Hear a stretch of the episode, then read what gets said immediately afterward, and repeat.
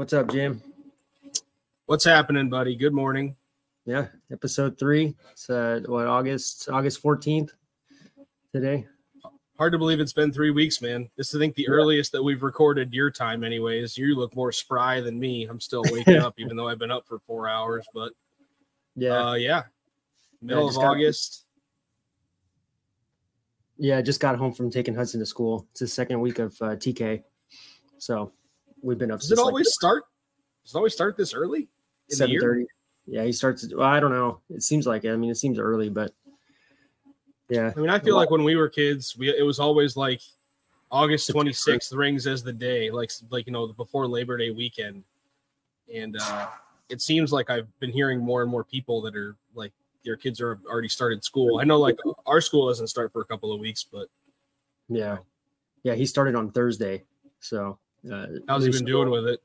Good. Yeah, it's been good. I mean, mornings are a little rough for him when we drop him off, but today was especially tough because it's the second week. So last week it was Thursday, Friday, and the first day we got to walk in, see his classroom, meet his teacher, and everything. And then the next day, they all lined up at the gate, and then they took him in. And then today he had to walk from the main, like the front gate, all in the like in the inside the school, inside the gate, but he had to walk from the gate all the way to his classroom by himself.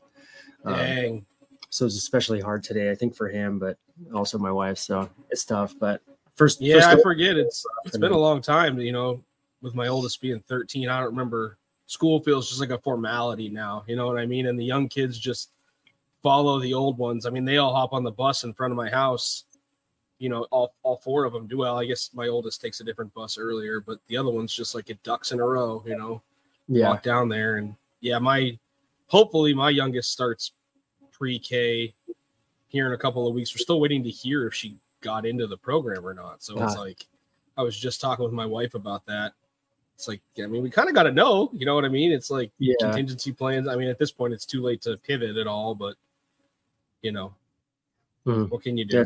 Is your cool. is he going to like a pub, public school or is it private or what? it's a it's a public school um, in our neighborhood. Um, but it's cool because my buddy Andrew, who I used to work with, his mom's actually the preschool teacher there.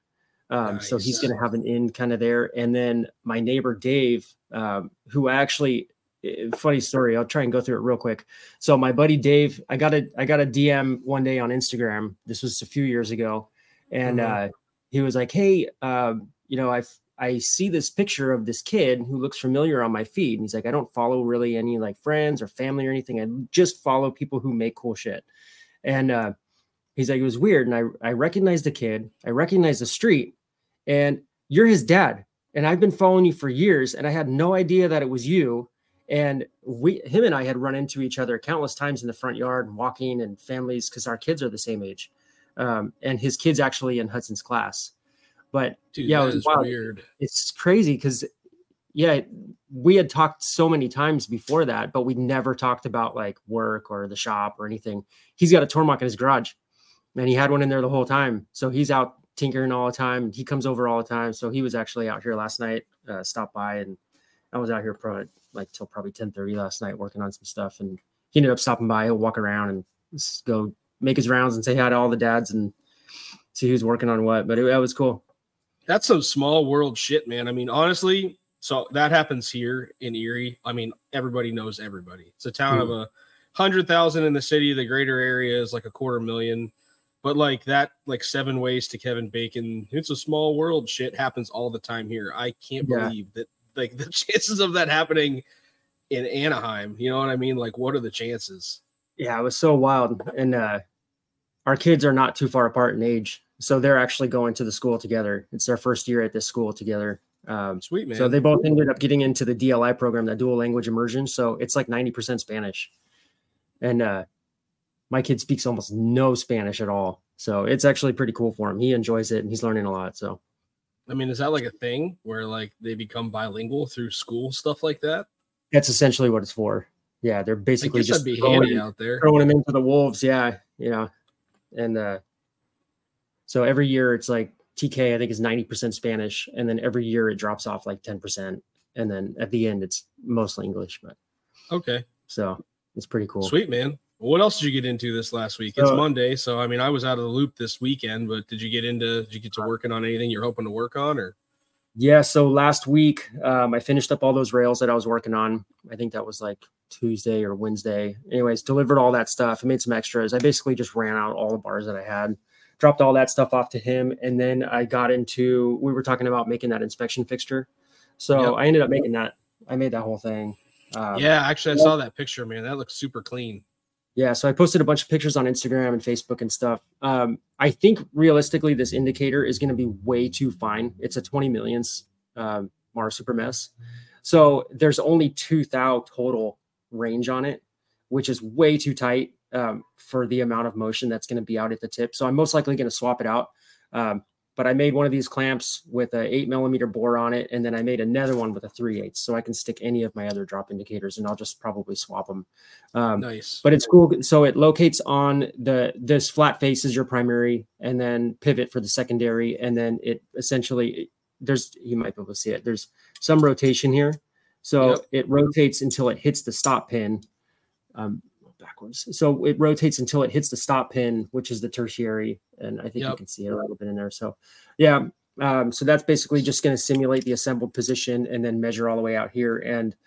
I took a dimension from this face. uh, This is exactly two inches across. So basically one inch from the bottom to the pivot. And then I know from the pivot, the pivot to the tangency point up here is one inch uh, from the bottom. It's one inch, 450 thou.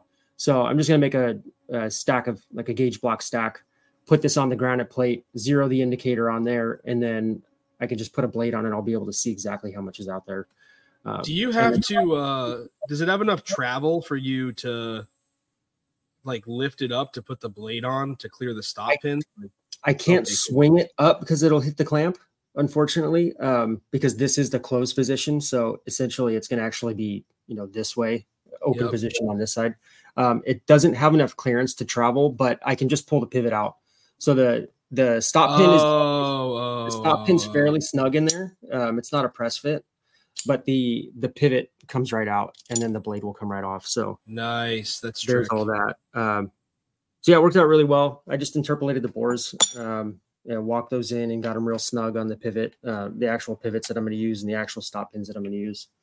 Uh, so that worked out cool. I put some engraving and stuff on it. It's like total overkill, but Got to put all the touches. That's the first thing I noticed when I saw the pictures. I was like, oh yeah, I like that. yeah, it's so easy. Um, just having, just even just writing the text in Fusion, you don't have to explode it or anything. You just select the whole thing and it'll it'll grab everything. So I have so many templates for doing engraving and the logo and all that. Dude, Um, honestly, like especially if you start to like make more models or like have different sizes, like or revisions, like just in machine engraving it while it's in there. I mean, I do that to all my jaw. I engrave all my jaws. I engrave all my fixtures because like you think you'll know, but when you start rooting through stuff, like being able to quickly look at a glance and like know exactly what that is is like such a time saver. Yeah, it you helps know? a lot. I have so many jaws and fixtures and stuff in storage on the other side of the garage, uh, and I know what most of it is. But there are some where it's like, what angle was that? You know, like for my old uh, jaws that I would do primaries on, I would surface the jaws. I have a master fixture that's parallel; it's all square, but I would surface the soft jaws. Mm. I would take the master fixture over. Um, How would you establish a Z height if you were tipping? I have um, so you know, you know Chief Bub on Instagram. Yep.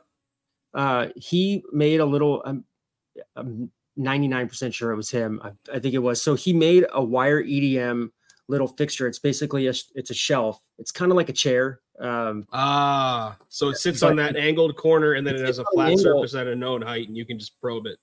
it's got a radius Oh, so it has i think it's a half inch diameter on there and the corner of it goes dead nuts center on the radius so you can sweep the top you can find the high point on it and get the top and then you can find the front of it and get the face of it um, and then the fixture has a machined edge on the side so my x is just on the side and then z Yep. would be on the top minus the radius and uh, y the Y is just the front of the front of the blade. radius. yep so um, the, on the actual radius so it was actually the corner of the fixture um, somewhere out here but like essentially if this was if this was kicked up on an angle i would have my xyz corner up here and then the blade would sit on the face you know Yep. for doing a primary like you know kicked up on an angle like that um, so that was just for finding that i'm probably going to do something different um, just because the spindle probe's in here so but all that stuff's actually going to be built into the fixture because uh, I'm going to have one main fixture for the datum stuff. That was really my general fixture that was always moving around, and then swedges would get kicked forward, so the blades are actually tipping towards you, and then a half inch end mill would hit the swedges that way instead of surfacing them. Do you have your uh I don't know if you want to share it, but do you have your master fixture in Fusion that you can show on the screen for people that yeah. are watching on YouTube? Yeah, for sure. Um and uh let me see if I know I can um present this because we've done it a little bit here. So I'll turn all this stuff on right now, window and then Fusion. For whatever reason, I don't know if this is my graphics card or what. Um, it creates this kind of big black block right here. Um, and then also try not to mind too much on my uh, history here. This this is a file from 2017 that's been completely hacked together, and I'm worried about going all the way back and fixing all this stuff because I think it's going to just kill this whole thing all the way down. Um, Anybody that's ever like made something conceptually from scratch and revised it 10 times knows that like the dependencies that you develop when you're doing things down and dirty like you're never going to be able to clean that tree up. It's always going to be a mess. Like it is what it is. Yeah. And since I made this, um, after this, like I, have always tried to be really good. I if I know someone is going to be going into a file that I'm working on, I make sure all my names are good. I make sure my history is all good. But this one has just been like such a. It, it's been there's so many revisions. Like I mean, this one's uh, 84 in Fusion which isn't really that high. I have some that are in the hundreds, but uh, this one has all of my tool paths from when I made that one that I sent you for the frames mm-hmm. So I'm like, I'm super hesitant to just turn this off and and kill it all and restart it.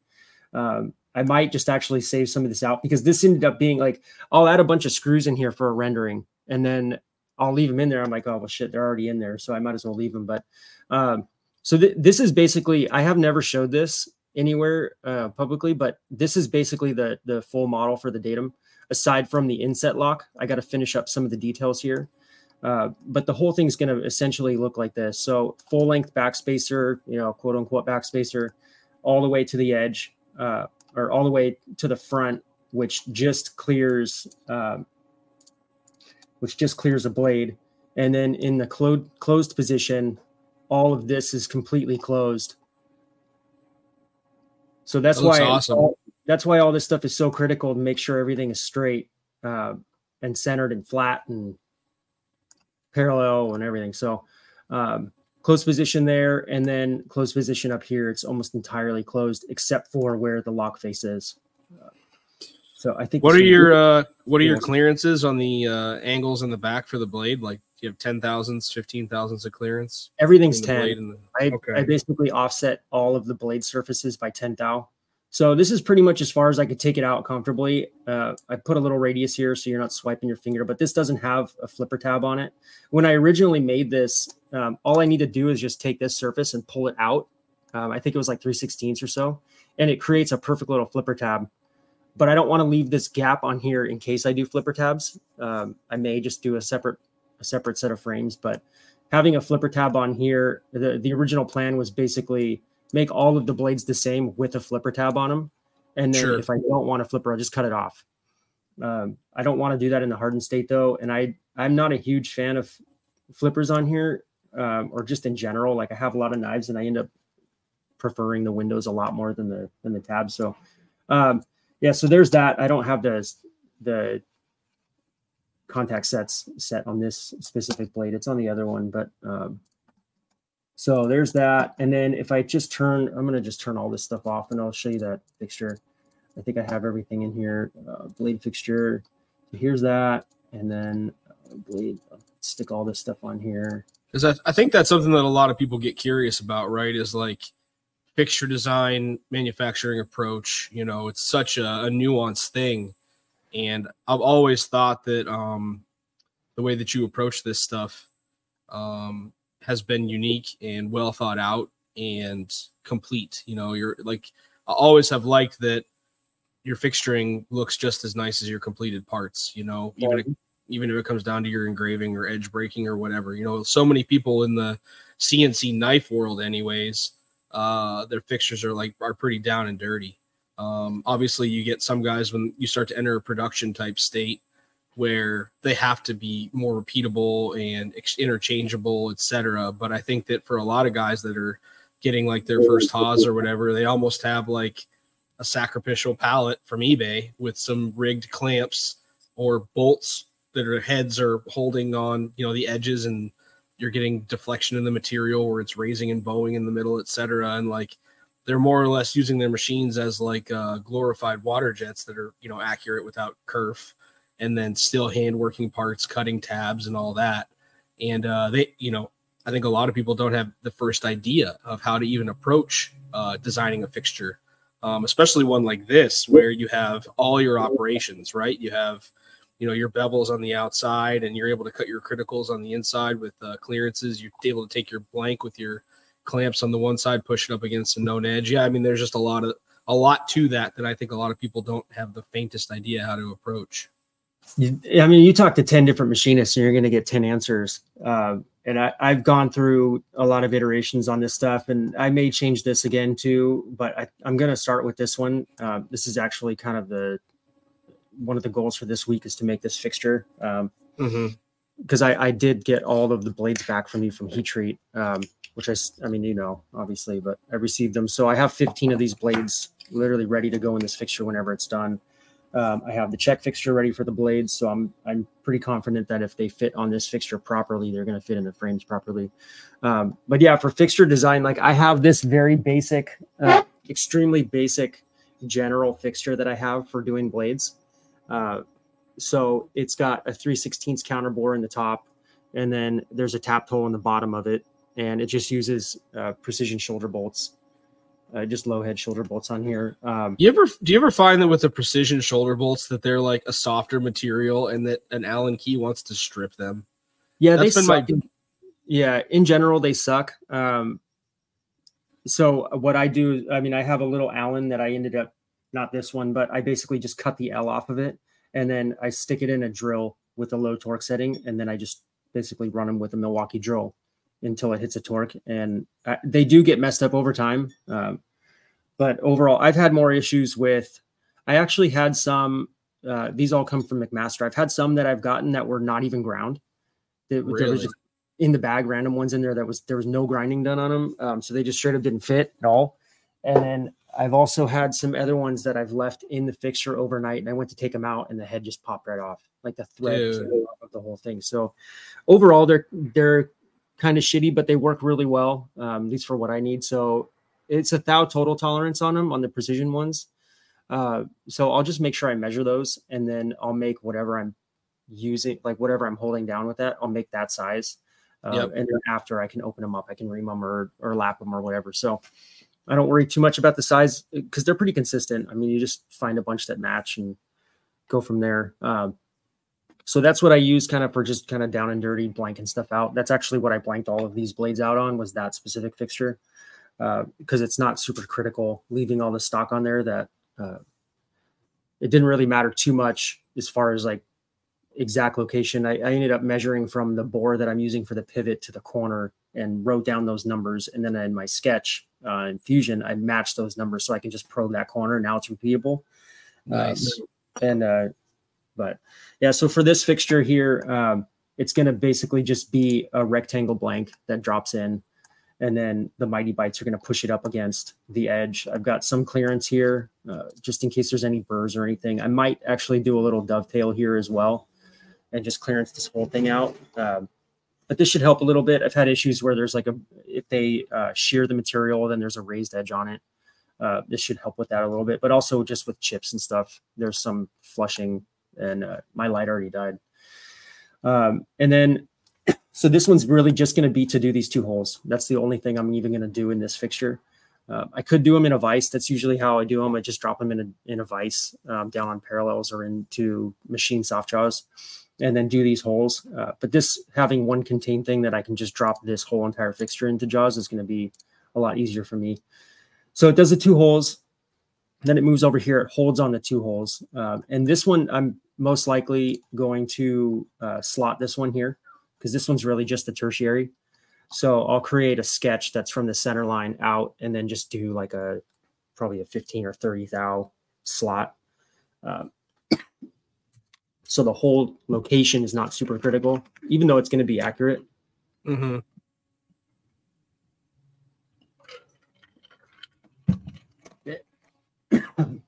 Excuse me. You might have to take over for a minute. oh. I'll try and cut that okay. out. Um, you don't gotta. Don wouldn't worry about it. Hey, man, coughing happens. You know, especially when you're talking. So, I'll try and cut that out. So I'll, I'll have this one as a slot, um, which I've done before in fixed blades. And then uh, all the location can be really tight off of the pivot hole as your secondary. You Got hear some cats brawling, dude. Oh, good. Anyways, um, and then so it's a primary down on the face, and then secondary for the bore, and then tertiary for this tab hole. So this one here will do all of the roughing for the stop pin track, rough out the window, rough out the profile. Um, I've gone back and forth on whether I want a water jet or not. Um, I don't like the cost of water jet, and the quality is typically sucks too. Um, and with how fast it is to rough this stuff out with like a quarter inch end mill, it's not worth it in my opinion to really buy water jet blanks because it's way easier to just fixture on a straight edge and then I could do any size or shape or have the creativity to do whatever on it. Yeah, man. I mean, you look at uh, you know, Yoni, for example. I mean, he just buys like ground bars that are like because I buy, you know, 24 by 36 inch sheets, have blanks jetted out, and he's kind of like, ah, fuck that. I'm just gonna buy two inch wide bars. I don't really care about loss. I care about repeatability of like the process. And he just blanks them out. You know, you could more or less buy stuff like that, whack it to length, and just be good to go. You know, I mean, Exactly. That's the plan. So this one here, I think is an inch and a half. Um, it, and uh, most of the time it comes, it comes oversized, at least from what I've purchased in the past. I can drop this down to like one inch 400. And then I Mhm. know for sure if I buy one inch 500 material, um, I can just stack a bunch of them in the vise and face them off so they're all consistent. Um, Yep. I don't mind. I don't mind qualifying all the material that way, um, because it'll give you like both sides of it. I love like having precisionally prepped material because it just takes out all the guesswork. But when I'm going through it, like I wouldn't mind doing it for 15 of them, but to sit there and if you get to a point where you're doing 20, 30, 40, 50 of these a month, you know, and it's like that just becomes a step that I like begin to dread. You know, it's like how can I Yeah. eliminate having to do this myself? for sure. That's kind of where I'm at with my titanium right now. Shit, I'm sorry. Um, the titanium takes so freaking long to cut because it's almost 300 thou, and it's six inch by 12 inch. So I'm saw cutting. I have it laying flat to cut through, so it gets it real straight. Um, I stood one up, but when I cut it, it just walked a bunch. Yep. So I don't really want to do that. Plus, it's really hard on the blade because it's just slamming on the the material six inches up, and it's just deflecting. Yeah, breaking teeth like crazy, dulling them and breaking So- them. So I don't really want to do it that way, but uh, it's taking too long doing it flat. So I might just kind of babysit it and stand them up and walk through them all um, for all the frames. So last week after I finished this check fixture, I know we had talked about this a bit. Um, I ended up doing it anyways. I cut the pocket clips. so it was just the first op. The second op is going to be a little bit more time consuming because this, like right here, I just had all of this stuff laid out already. Um, real quick, I, I kind of jumped around a little bit. This is going to finish all the outside, finish the windows, finish the stop pin tracks and the chamfers. And then this side is basically going to just finish the chamfers on the second side. I Yep. was thinking about doing a double angle tool on the bottom to do that and then eliminating this fixture here or this whole spot right here. But double angle tools are a lot more expensive than chamfer tools. Um, they take a little bit more time to dial in. Uh, and I don't want to do that on heat treated or the hardened blades. Yep. Plus, I may rough this side, um, but I just don't want to mess too much with uh, having undercut tools on here just because of the cost and, and time and stuff. This is really simple to just do. You know, you could surface this with a bull nose like we talked about, or get a real nice chamfer tool and hit that. Um, and then the sides are for primaries. So these are kicked up on an angle. The primary is vertical. Um, and then one of the more critical spots on it is the actual plunge where the plunge starts. Um, this is actually what's vertical. So the blade is slightly tipped. You know, it's slightly tipped a little bit um, because this is an arc. There's a huge Yep. arc here and then a tighter arc here. Um, it can't go straight across because then the end mill can't hit this, you know, unless you're also tipping in the fifth axis um, on the machine. so this is a simple three axis fixture. It's doing all of this. Uh, this is just a real simple um, sketch on the side. We've did my mouse just die too? No way. I charge my headphones, I charge my lights, I charge all that stuff, but apparently that that key light I have to keep plugged in. Um, so this is just a simple rectangle uh, on an angle, and then it's a sweep, a parallel sweep, and then uh, revolve right here for the plunge. Uh, I'll dive into some of the CAD at some point, maybe a later episode. And then this side is the same thing. It's just basically mirrored over, so it does the other side. So really, I could just do these two holes, and then I could stick it right here and do the primaries I don't need to do any of these other ones first. I could, yeah, I think my mouse just died.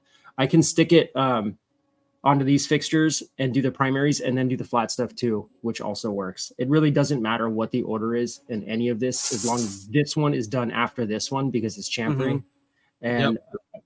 everything has to be done obviously after this one. So it's it's it's very universal. Um, yeah so i i finished up the check fixture and then i jumped on these on the pocket clips. Um i'm gonna kill this right now because this is at this point progress is progress i think you know what i mean? Getting anything yeah. done we're like within a month of like i don't know i'll be leaving a month from today pretty much to head down there. The show's on sunday the 16th i'm planning on leaving on friday the 14th it's on uh, 17th right? is it the 17th 17th I've been saying the 16th this whole time. Oops. Yeah, I think the Sunday's the 17th. Um, just so you're not. No, you're probably no, you're probably right. Either way, I'll be leaving on. I'll be leaving on Friday. That's the bottom line. Are you gonna drive? Um, oh yeah, it's it's not far for me. It's yeah, you're right. Sunday the 17th. Uh, yeah, it's only like five hours for me. Um, so there's not a whole lot of shows that I can drive to. Um, Kentucky is like six hours. It's uh, in Lexington in December. Um, I've driven to Blade before, but that's like a 12 hour drive. Um, and so, yeah, I'm taking full advantage of being able to drive to this one because I actually did just confirm I'm going to be flying to LA actually in December, November uh, for the California Custom Knife Show and Friday Night Blade Affair. So I'll be out there that way. So definitely driving for this one. It's also nice not having to check a bag with knives and all the rigmarole that you go through. You know, that's what I'm sketched out about. Uh, I mean, I'm only bringing as long as all these are good. I'm only bringing 15, but I'm going to try and bring a bunch of slingshots and some other stuff too. And I'm just like sweating, checking it, and the shipping it and everything. And the cheat code is that everybody says, man, is just check a firearm. Yep, and that's kind of what I'm too. I mean, uh, just do that, and then you have to check it in. You have to sign it out. Um, you have to lock it with your own lock that TSA can't open. Um, so yeah, it's definitely a cheat code, something that I'm thinking about too. So we'll see how it goes. but I'm gonna just pack everything in my Pelican case that I used to use for doing all my service stuff when I was at Yamazen. So that'll, cool. that'll work out good. Yeah, I was surprised at how cheap plane tickets are into LAX. Like it's like 175 bucks for me to fly out. Meanwhile, I'm in a wedding in Montana in the middle of October and that's like an eight hundred dollar plane ticket. You know, and it's like I guess mm. it matters where you're going at the end of the day. The volume in and out of Southern California is just high. But um yeah, it sounds like you had a good week. I mean, I think you have the getting that fixture off the ground this week is good. Pocket clips making progress is good. Stock cutting yeah. material, good. Um, yeah, the, the pocket clip stuff, I did it because I didn't have really any time out here this weekend. Um, and when I did, it was real minimal. We were out at birthday parties and stuff. So this, I could just basically, it was a very simple program. Like I already had most of this stuff done anyways. So I saw cut three pieces. It was just uh, a couple cuts and then throw it in on the Talon jaws. There's no special fixturing or anything. And it's tools that I already have in there. So I literally just programmed it and went inside. I came back out. Go, man. I came back out and I swapped it. And then these literally, How I long? These, this is like an hour and change, hour and a half but it's surfacing it's surfacing with an eighth inch ball. Uh, there's some radii and stuff in there that are pretty tight. And so it's basically i'll send you some pictures. I'll probably post a couple pictures today uh, or sometime this week. But once it's done then i do these slots through it it just snaps apart. So they literally just snap right off. Um, like i've got a couple here that so it makes it really easy. They just snap apart and then i can drop these down into jaws. Um, i was going to put these into soft jaws because I on the on the original ones I didn't have this huge chamfer on here. Mm-hmm. I don't know if mm-hmm. you're gonna be able to see any of it, but there's a big yep, chamfer on the now. so I added that. Looks nice. There's still there's still thanks. There's still profile around the whole thing, so I should be able to grab in soft jaws just like that. Grab all the way to the top, and then uh, just basically deck off the carrier and chamfer it, and do the counterbore here, with chamfers for the pivot. It, it's using Easy a pivot mode. head, like a quarter inch diameter. It's easy. So um, this wasn't a lot of hands-on time. It was really just I need to try and utilize some time out here, even though I'm not going to be Sure. out here. And this was really easy. It's a lot easier to just knock these out um, than try and dial in frames and stuff. Then, so I mean, it decreases the anxiety whenever you have anything going. You know what I mean? Uh, you know, it feels like you're making some kind of progress, or like you at least have a plan, even if it's not as optimal as maybe you would hope. I mean, again, t- time is time, so you Yeah. save some. For sure. And I could focus this week on doing frames or or the blades. So Either way, I mean, we're you got your month. I mean, I'm starting to plan my schedule now. I'm wrapping up uh the Mac project for August, prepping to ship everything tomorrow. I just have a handful of components left to make today. Mhm. Um, and then I'm getting my stuff assembled, and then I'm switching gears over to you know September Mac stuff in a limited fashion and uh prepping for the show. So all all of my material composites that I ordered for frames for the show are here and trying to plan out fancy build stuff. I actually have a, a bunch of MagnaCut stuff coming back from Double Disc today, like 17 transient blades and a bunch of other parts. Uh, they emailed me on Friday and said that stuff was shipping. Um, so I'll be able to kind of start to allocate my uh, my parts list and figure out what I need to make. But it's you know this month is going to peel off fast. You know we got to take advantage of every day that we can. That's for sure. I Yeah. was uh, talking yesterday with a buddy of mine who does construction and you know got behind on something. And it's just funny how when you're dedicatedly working every day you know a month can peel off like a week. You know it's just it's insane the passage of time. Um Yeah. but yeah i had a good week last night. I or, or la- a good week last week. I ended up getting everything done that i expected to. Um right now i'm literally finishing up the last of the uh, mac ultimatum blades and then all the components for those are done and i have to do um the pocket clips for the Max Stray, and then and that's it. I'm done with everything for this month. So I'm gonna try and knock that stuff out today. I can even run pocket clips tomorrow while I'm assembling because it's not a part of the component assembly that I actually do. So and that's like a nice like 20 minute or you know program or whatever for completed parts and jaws. So that's an easy one to keep running while I'm sizing hardware and putting stuff together. So I may just end up doing Nice. that. Um, and yeah, I'm actually heading out of town this weekend. Um, a buddy of mine, my buddy who's I'm his best man in his wedding is coming in. We're going uh, his bachelor party slash like our bro camp weekend that we do every year. Um, so he's flying in with a buddy, his dad and his brother driving up from Pittsburgh area, and we got like ten guys that are going to be rolling out to camp for three and a half days, and then uh, his fiance is actually flying in from Montana to his hometown, which is like an hour south of here. So on Sunday afternoon, I'm going to run down there and uh, meet his fiance. So I'm not meeting her, you know, two days before their wedding for the first time. Mhm. Um, so, you know, after pretty much Wednesday, I'm out of commission for the rest of the week. So really trying to jam on the stuff that I have sitting here. So I'm not feeling anxious, like having not got something done when I'm obligated to head out of time. So, you Mhm. know, pr- pretty simple week for me. Hopefully you do uh, are a little more productive than I'll be drinking, you know, beers and sitting in the sun for four days. No, it sounds good. I haven't been camping since like 2017. Really? That was, yeah, that was the last time I camped, and the last time I think it was 17. And uh, yeah, we went out, camped, shot, and uh, there's a river a couple hours north. It's pretty sweet. So definitely need nice to do man that. this i mean this would hardly be considered camping i guess you know my family's got a place my grandpa owns a spot it's like 50 acres right on the pennsylvania uh, new york state line. We're on the pennsylvania side of the state line but it is on state line road. And uh, they got a, house, a small house on there with like an upstairs bunk room that has you know 10 beds in it. So we have all the amenities. To be able to shower and stuff. It's rustic but it's comfortable. And uh you know we're not pitch i mean some guys maybe will pitch tents but you know that's not my bag. I like a bed. Oh yeah, yeah. That's how we we always do it with the tent. We're just doing like straight primitive camping. Yeah no Yeah. thanks. I guess you can call it Yeah, gla- glamping. Glamping is what i like to do. Yeah, bring uh, a shovel and dog, and so. Sweet man. So i mean i guess we, that kind of covers what we got into this last week. Um Mhm. did you want to pop in and pick a couple more questions to kind of chat about? Yeah, we could check some out. Um, I didn't post anything uh, this week about it because it's, uh, I mean, it is kind of a lot of work, which I kind of figured was going to happen. Um, it's definitely. I guess the uh, one the one you actually kind of touched base on a little bit. I guess for a beginner pallet and fixture systems, what uh, Yeah. are there some philosophy behind the different schools of thought?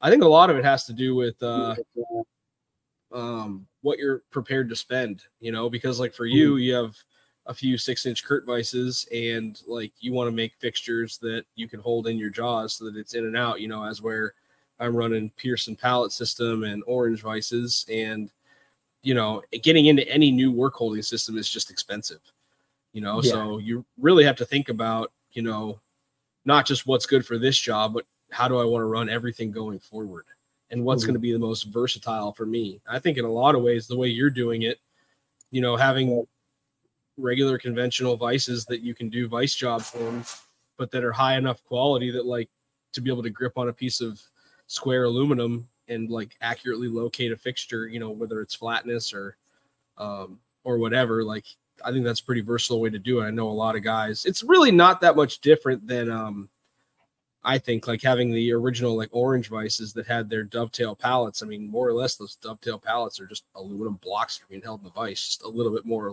efficiently, you know, Yeah. and there's a, there are a lot of more options popping out on the market right now. And I think that the other thing that people have to consider is just their the work envelope that they have to work with. You know what I mean? Like with a lot of people buying these smaller Haas machines or Tormachs, you know, I think you have what 12 by 16 in like a regular mini mill. It's like in X, I mean, you really don't, you can maybe fit one vice and one mini pallet system at most, Mhm. you know? And so I think that, you know, those schools of thought just have to revolve around what's practical for what you have and what you're trying to do. Yeah, like right now, I'm trying to keep everything real tight just because um, I'm not selling any of these yet. So trying to use what I have, but I I got the Kurt Vices when I got the Haas. Uh, I like them. I really do like the Kurts. Um, I got rid of all of my orange stuff, and uh, I I like these single station Kurts. Uh, they're very universal, uh, and uh, they're cheap too. I mean, they were like seven hundred bucks, six or seven hundred bucks each. What do you have? What is it? The DX6? Is that what it's called? They're, they're the newest DX6s. Um, so the rear fixed jaw is actually uh, cast. It's a single piece cast. So the bed and the rear fixed jaw, not the actual jaw plate itself, but the jaw carrier isn't. Nice. So it doesn't it doesn't ride on the the carrier screw. Yeah, it's not bolted like all the old ones. You see, they're bolt from the bottom or they were bolted from the top, um, Yep. or some are located from pins. And if they're not really tight, things tend to move around. So that's an issue that some of these, like some vices that are like very universal, they're locating on pins, but things moved or they they move around a little bit. Or uh, Over time, they So- can get clapped out as where you don't have to worry about that anymore. I don't have to worry about that at all. It's all single piece. Um, they revised these DX6s a lot to where there's a lot of chip evacuation in the bottom. So I've had them in here almost a year and I've never had to take them apart. You literally Really? just, yeah, just hose on the machine and just blast through all around the screw and through the casting and all the chips just flush right out. Um, so there's no now that you now that you've you know you bought those with the Haas because you were kind of doing everything. But if you were to move to a production type of uh, workflow for the datum, what do you think would be your ideal setup in the VF2 if you were still just going to have one machine? I think I'm still going to keep these vices in here. Um, the only thing that I would want to change is maybe getting the newest Kurt dual stations. Um, I forget the new name. They haven't really like released. I haven't seen anybody have them yet. Um, but they're dual stations. They have integrated CarvSmart. Kurt bought um, CarvSmart, Oh, okay so they have the actual CarvSmart integrated into the jaws. Um, yeah, you can run them as single station, dual station. Uh, they look really nice. So if anything changes, I'll probably just end up getting those. But for now, the single stations work great, and then just building these little pallets that I can drop into either a machine set of jaws uh, or parallels with like a parallel keeper kind of thing. So it's real universal, but still doing slide work and still occasionally doing um, some job shop stuff if it if it makes sense or it fits. Um, so I want to have this as universal as possible in here. I mean, that was kind of one reason with going with the VF2 YT versus something like a Speedio. I mean, obviously, cost is a huge concern. Uh, this is noticeably cheaper than a Speedio, but also this has a 40 taper on it. Um, 30 taper is great, but there are obvious limitations to it. so I wanted really to just have a truck versus like you know, a nice little sports, sports car, car, kind of thing. So this is for me personally, this is a lot more universal machine. Uh, even though Speedio's great, they make great kind of job shop machines if you're doing the right parts. Doing knife parts are perfect for that, you know. But but doing some of these huge, you know, not huge, huge, but for me, big hog outs, you know, where you got like a three and a half inch or four inch length of cut with a three quarter inch end mill. I'm personally not going to want to do that on a Speedio. Um, I don't so, think most people do. I mean, unless your name's Joe Kozlowski making yeah. giant parts in his Speedio. the shit, the jobs he takes on, and sometimes I'm like, I can't even believe. I mean, he likes to challenge himself, and one thing you can say about him is he always wins, man. He's bullheaded yeah, and he'll put the time in and he figures it out. But some of the stuff yeah. that he sends me pictures of that he's working on, I'm just like, yeah, that would have been a hard pass for me. yeah, I've got no interest in that. I, there's little stuff that still comes in here where it's like, hey, can you do this for me? And I, can, I know I can knock it out easy, but getting on the knife stuff, I remember how much I enjoy doing this stuff and working on my own stuff and revising and dialing in my own process. I don't want to just do that from scratch every time for a new job, even though it's fun. You learn a lot. Um, I just I don't enjoy it at all anymore. I mean, when you made so, a career out of doing it that way, I think about all the time. I've done so much prototyping, so many one-off parts, and like, I there are days where you just like you want to be busy, but mm-hmm. a lot of the times, like, I don't have any interest in going back and doing that. You know, it's just a lot of effort for like nominal or marginal return. You know, it's yeah, really not getting your time back, money back out of it for the time you're spending, or the brain. Honestly, the brain power. You know, like I factor that in a lot these days, which is like if I have a, a lot of consecutive days of heavy thinking out here, like it affects how much of myself I can give to my family or the people outside of here. And like some days I just want to come in and like do what I've spent a lot of time getting dialed in so that I can be the best version of myself when I'm outside of the shop. You know, it takes a very special person to be able to be cognizant of, you know, in both of those situations and be excellent. And I am not that guy. I for sure leave here tapped and they get the brunt of it on the outside, unfortunately. Yeah, it's tough. It's a tough balance for sure. I mean, that's definitely what's nice about not going to like a day job anymore. Uh, just coming out here and like you said, it's it's nice because we're here with the family, but it's also tough sometimes because we're here with the family. So there's a lot of distractions, but I think the reward is definitely worth it for sure. Yeah, I mean, there's not not a doubt in my mind that it is. But um, yeah, uh, so I guess uh, what's another one we can chat about here? Um, I guess you could talk about just the basic, you know, do you find value in the trade schools for machining? Is there enough information out there? I mean, um, I think that there's a big shift right now back to like the blue collar way of life in general with the cost of higher education being so ridiculous. Uh, you know, and people are becoming aware of what that debt ceiling looks like for them in their adult life. It's something that I think 20 years ago when we were getting out of high school that like none of that stuff was ever talked about with us. And so you're seeing people just want to make money uh, right out of the gate. Um, being in like a portion of the Rust Belt and, um, you know, I guess they would consider my area of Pennsylvania like the tool and die capital of the United States. Like at least it was at one time. Um, they have te- like the vocational schools from that kids can go to for, during high school that I I think are really improving with their offerings. Like I went to a like a public private high school that definitely was focused on highest college college admissions possible, and we didn't have anything vocational available to us. Um, but I live right here by the like in my township. Um, the big high school is literally like 500 yards from me, and they have half a dozen or 10 Haas machines in there now. Um, UMCs and VF2s and ST20Ys. They have like a whole program now dedicated to getting kids hands-on experience with like manufacturing, um, which is something that I think they just got the grant for those machines in the last few years. And uh, I know there's another like manufacturing lab at the big city high school, which is you know 10 minutes from here, and they have a similar complement of machines. Um, and then with that, there are some programs, uh, you know, like two year associates or like one year like courses where they'll teach you basic manual machining uh, and some CNC stuff. But I think for what you pay for that, I think it's 20 or 25 or $30,000 for a year, 18 months or two years or whatever. I don't know if you would agree with me or not. The foundational principles are interesting, but like manufacturing is like anything else becoming so nichey.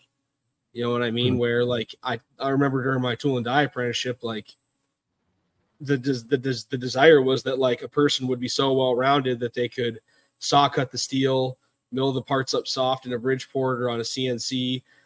Stuff gets heat treated. They could surface grind it. Then they could make the electrodes to do the EDM work, and they could do whatever grinding was necessary, et cetera, start to finish. And like I watched over the nearly 15 years that I was doing that, that it's like, no, somewhere in your apprenticeship you find something you're really good at, and you're just going to specialize in that thing. And so I mm-hmm. think that like no matter what kind of foundation you're getting from these schools, these programs, like nothing beats an on the job apprenticeship if you're able to get something traditional because like you're going to get the day in and day out training that like you're just not able to get it at a trade school.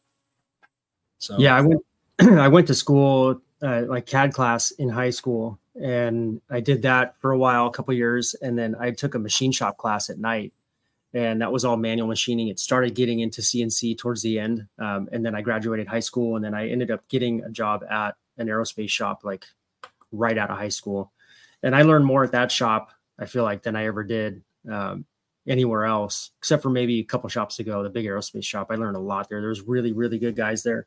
Um, plus, I was in a different position. I was I wasn't really doing a lot of operating stuff when I was there. So you were in, in a, position to learn. Like that's the whole reason you were there. Exactly. Take what yeah, you can and improve. Yeah, I was actually challenged a lot there, so that was good. But I think now, if you're getting into machining, really anything now, it's there's no it's it's never been easier to learn something than it is right now. Uh, I think you're going to get a lot of really good practical uh, experience working in a good shop with good people, but getting the basics and like learning how to just operate machines and probe and program and use in Fusion or whatever there's so much good information out there now and youtube and saunders and guys like that that are actually putting out really good educational content. Uh, that stuff did not exist when i was getting into it. So yeah certainly not man. And like even like the like availability of like free good software you know what i mean mm-hmm. like wasn't there i mean two, it's been yeah 16 years or whatever since i started and like you know i'm still running creo now which is what i ran at my last job and like it's like base license and like a manufacturing three axis manufacturing package like four thousand dollars a year mm-hmm. you know like that's really hard to justify um if you're not making money on that and like i probably should switch over to fusion i've just like you did. What were you on? Were you on GibbsCAM or what were you on before Fusion? No, so I when I when I had my shop when I first started my shop with the Fadal, I was on surf SurfCam because right. I was using SurfCam at the mold shop. So I basically just started. I was using SurfCam and SolidWorks at that point. I remember that. I remember that summer you had like you were just like you just forced yourself to like transition cold turkey. Like it was like everything I'm doing going forward is in Fusion. And it, like six months later, you were as proficient as you needed to be. But I remember being so envious of like you just taking the plunge. And that's something that I've wanted to do. Just one, Fusion integrates so well with Haas stuff. You know what I mean? Like mm-hmm. I can't probe tool breakage detection or I can't program tool breakage detection in Creo for the Haas. You know, I can't program probing. You know what I mean? Like it doesn't have that like surface level integration that's like built right into that. I mean, they figure like, hey, Fusion, first machines of Haas, like let's make this easy on you guys. You know, there's small things like that that I really wish that I could do, and I really need to bite the bullet and make the transition. Yeah, there were some really good videos um, from Lars at Autodesk that he posted, and it was like a five part series of like introduction to Fusion and Cam. And I just watched that, and I'm like, all this stuff makes sense. It's all the same, really. It's just a different user interface. Uh, that's honestly what it comes down to, right? Is like if you know what you want it to do and you know how you want it to do it, it's like, okay, well, where are the sequences? What does this program call them? Where mm-hmm. are the parameters that I want to change? How what does this call them? You know, and then how do I post a program out? You know, exactly. it's really not that big of a deal. You know, and even though like the, on the CAD side, like I've done a bunch of CAD in Fusion. And like, yeah, things maybe rotate a little bit differently or buttons are in different locations, but the same mm-hmm. basic principles are there, you know.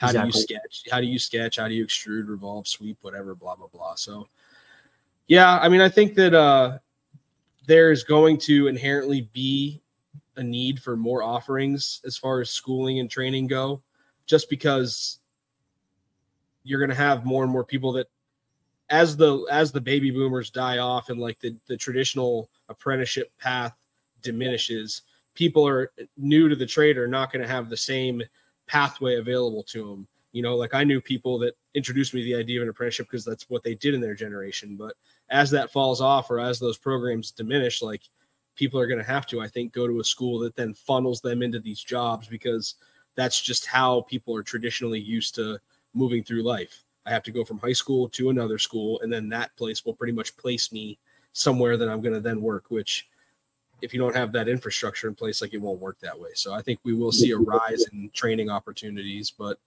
uh, how long that takes, I'm not sure. Yeah, we'll see. I think everybody's just going to YouTube University now.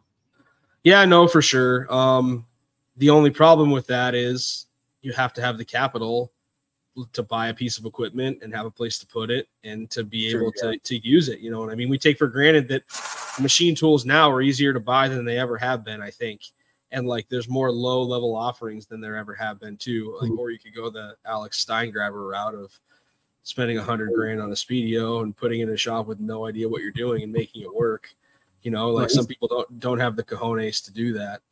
Yeah, but he's killing it now too. So yeah, I was just talking with him last night, um, actually, because I had actually hit him up. You know, he posted a story about the what he was bringing to the Maker Syndicate, like a lot of mm-hmm. knives, mm-hmm. and um, I kind of like coming from like the background of like most of these knife shows that you go to. Most of the handmade guys are bringing five to ten knives at the most, mm-hmm. and there's like a pretty similar offering quantity wise, and like you see the show we're going to, I feel like for a 20 or 25 guy show, there's going to be more knives available at this show than like a hundred person normal vendor regular knife show, just because most of it's there's a lot of CNC guys, there's going to be a lot more quantity. And I kind of reached out to him and was like, like the actual quick math I did was like, hey, if there's like 600 people here coming to the show and each one has the budget to buy one knife, and you're bringing how many you are, and, and Oz is bringing how many he is, like you guys just soaked up like 30% of the budget for the show. You know what I mean? Mm-hmm. And uh, and then you know, as he and I were kind of conversing about it, I realized like maybe the idea of a show where scarcity is not a problem is like actually enticing to people because they mm-hmm. don't pay all this money to fly or drive to a show and stay there to enter all these lottos and then not get drawn and then leave with nothing sure they get the experience of meeting the makers and being able to handle the work and stuff but like would it be way cooler as like a customer to be able to walk into a show and be able to get almost any knife that you want from these makers that you like like maybe i'm looking at this completely wrong and like hmm. maybe there's a place like the exclusivity you know in some ways drives demand but on the same token availability beats exclusivity every time i think because eventually these people are going to get these customers get frustrated that they're not going to win anything and they'll just switch to what's available and they'll enjoy it because they have it in their hands mm-hmm. you know and like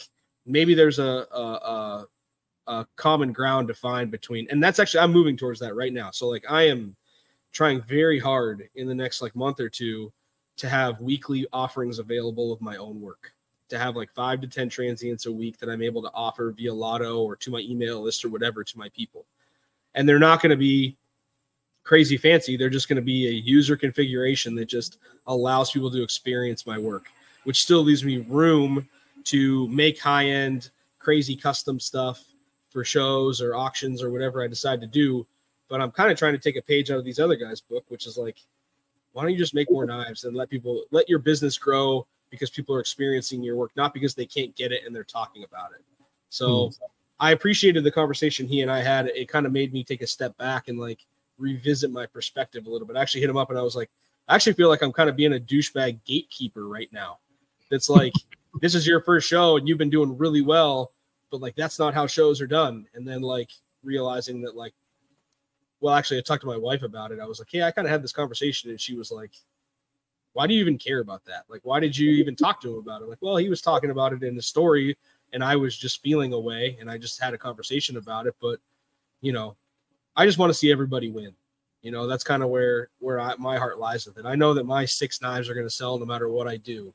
Your 15 knives are going to sell no matter what because like you've been at this for a while and people are, sto- are stoked on your work. But at the end of the day, everybody has the opportunity to do this however they want, and maybe mm. we hmm. can learn something new from, you know, the way that other people do things. I get kind of closed minded and I get tunnel vision sometimes that like my way is the right way.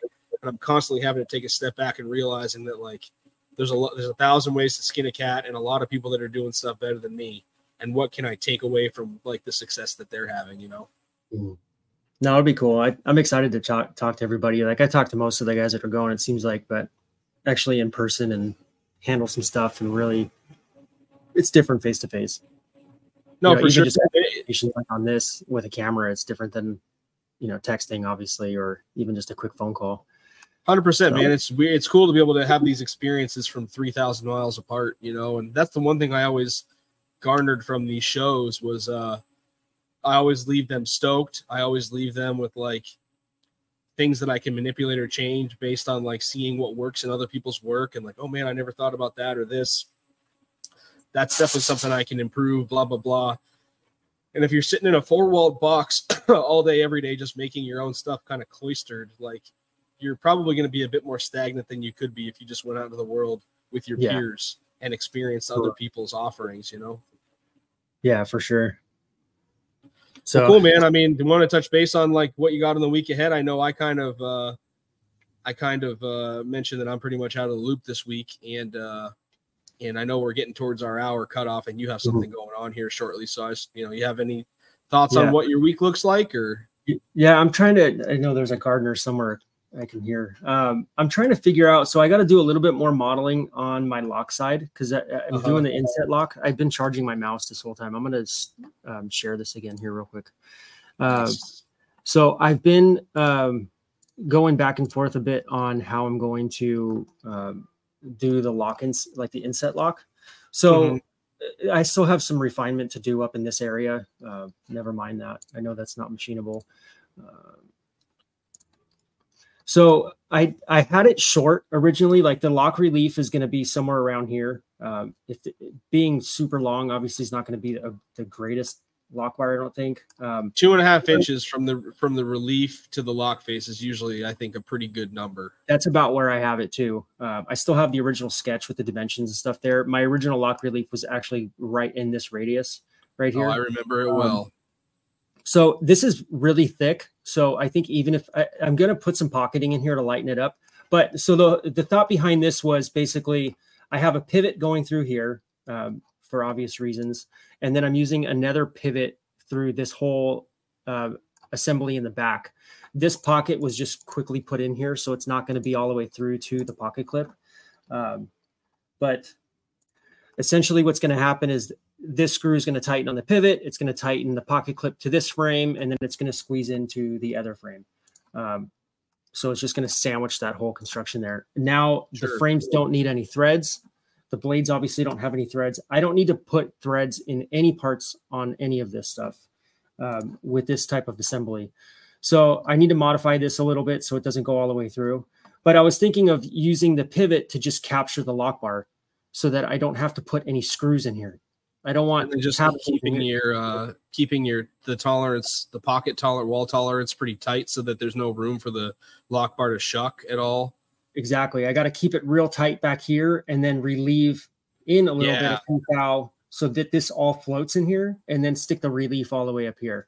Uh, yep. I'm thinking that if I make the lock bar maybe one or two thou thicker than the depth of this pocket, uh, when I sandwich the whole thing, it should bind it in place as well, uh, as well as the only, thing, the only thing I would consider is that like if I'm your relief, like your relief is an inch further forward, mm-hmm it's going to bend at the relief, but it's still going to bend a bit going further backwards. You know, I can't, I want to touch the screen so people can see yeah. me, but I can't, you know, it's like you're still going to have like an inch behind the relief before it gets captured between mm-hmm. the uh, integrated backspacer where it can still bend a little bit. You know, it's not like it's going to just stay still there. I don't know if you need to like, do you have to have one screw that's like right behind where the relief is cut to make sure that it only bends, but it's internal, so you wouldn't see it.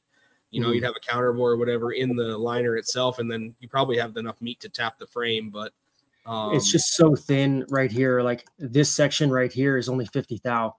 Oh, yeah. So, um, How thick I, are you going to make your liners? It's going to be uh, at the relief, it's going to be about 40 thou. Uh, and then the rest of the liner, I think I have enough room to do like 50 or 60 thou. This has only got 50 right here. Um, there's another 10 thou that I could use a little bit where the gap is from the, the bearing. Uh, or I could just go deeper with this pocket too. The only reason I don't want to go any deeper is because I don't want to mess with this thin yeah, section. Yeah, you have your your lead in hitting that sharp edge, and you it's don't want to there. And I don't even have a chamfer or any edge breaks right there. So um, yeah, you don't have a radius on the bottom of the lead in or a chamfer on the bottom of the pocket. Yeah, this pocket's not finalized. Um, so I, right here, it's about 50 thou. Uh, I could make it thicker in the back and then relieve just the front of it. So it's only thin where the actual section that pops out for your thumb is. And then the rest of it's thicker. Uh, but I think with how the lock bar is going to bend up in the front, you know, it's going to actually be bent. It's going to be bent up, you know, yep. at the relief and then captured way back here. The blade's going to push it down. It's going to contact that and it should keep the rest of it back down it's not like the whole thing's going to be trying to lift up. If anything, sure. it's going to be trying to push the middle down.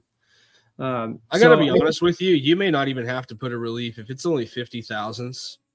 Mm-hmm. Like I've just found with these subliners that I'm doing, my relief is like 43 thousandths. Yeah. And it's like a soft enough lock release that like if it was just 50 because the whole thing is 50, mm-hmm. I bet you I bet you that you wouldn't even have to relieve it. Yeah, um, probably not. Uh, the only reason I would want to relieve it is just to have a focused bend point, um, sure. if anything. But eh, yeah, like you said, it may not even be necessary. It's going to get much thicker back here. Um, this whole section back here, at least with how it's drawn right now, there's like 140 thou. Uh, so it's going to get thicker as it goes. I was even thinking of, of possibly even just surfacing the whole lock bar to where it matches all one of this. Big one, yeah, that would look cool. Uh, a lot of so, a lot of little bit extra work though, and like weird work holding for a thin part, you know.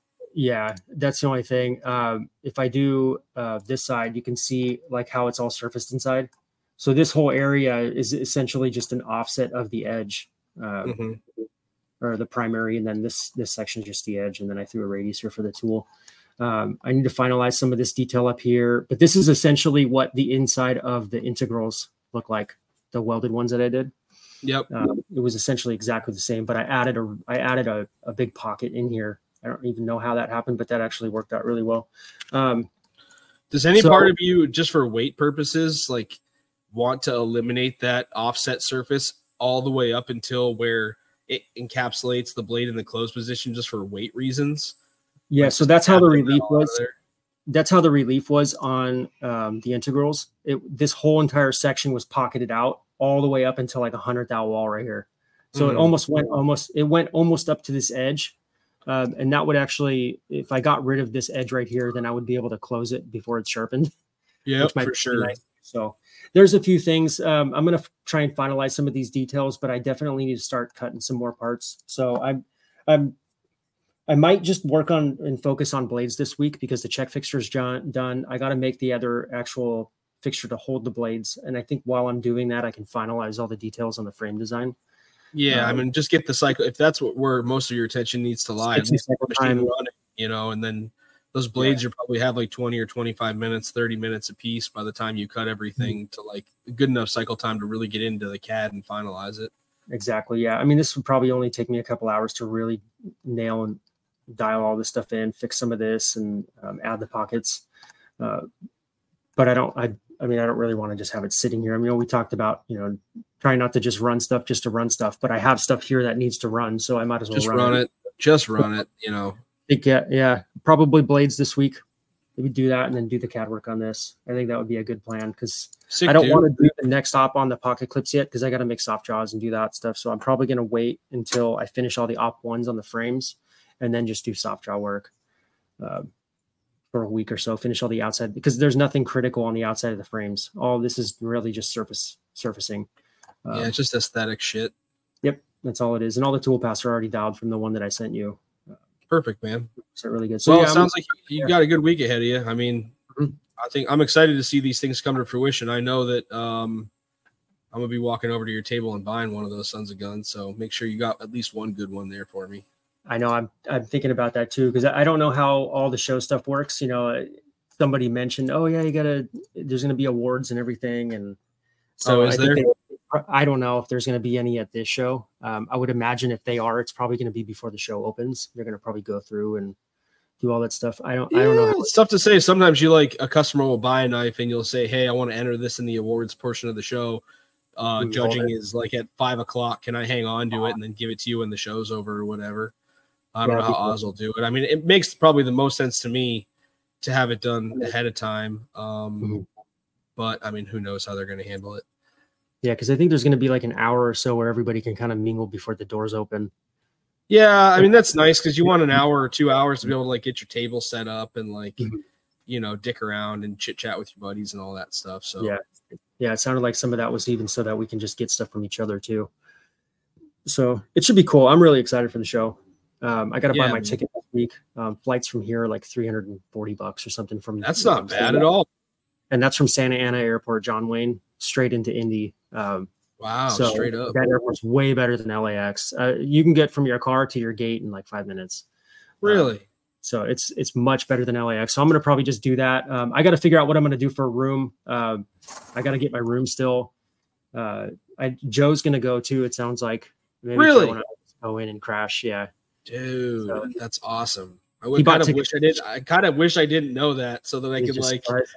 Surprised as hell. It'd be great to see him. Um, that would be cool. Yeah, maybe we'll just get a room together too, or something. Try and save some costs. So yeah, like I said, I'm crashing with Logan, or else I would just get an Airbnb with you guys. But uh, yeah, yeah. if you cool. actually, if you do decide to, uh, like, if you guys do look for Airbnbs or anything, and you had an extra room you're trying to fill, because my wife is coming, which I mean, staying Mhm. with Logan is great, but I think he's like 30 or 35 minutes away, Mhm. and so I would be willing to jump on, you know, grabbing an Airbnb with you guys if there was an extra spot. So just keep me in the Yeah, I'll look into that. Yeah, I'll check. I'll probably check today on that um, and let you know. Yeah, my wife was going to come too, but we got the kids, um, so she doesn't want to leave the kids for a couple days or two, three days. So probably Totally understand that, man. just out and bum it. So, anyways, yeah, it's getting getting uh, to that point right now. I think we got a pretty solid week coming up. I know you're going to be out, but I'm jealous of you, man. I got so much stuff that I want to be doing, which is like I appreciate getting out and spreading my wings and seeing my people. Mm. But typically, after like 24 to 36 hours of that, I am like itching to get back into work.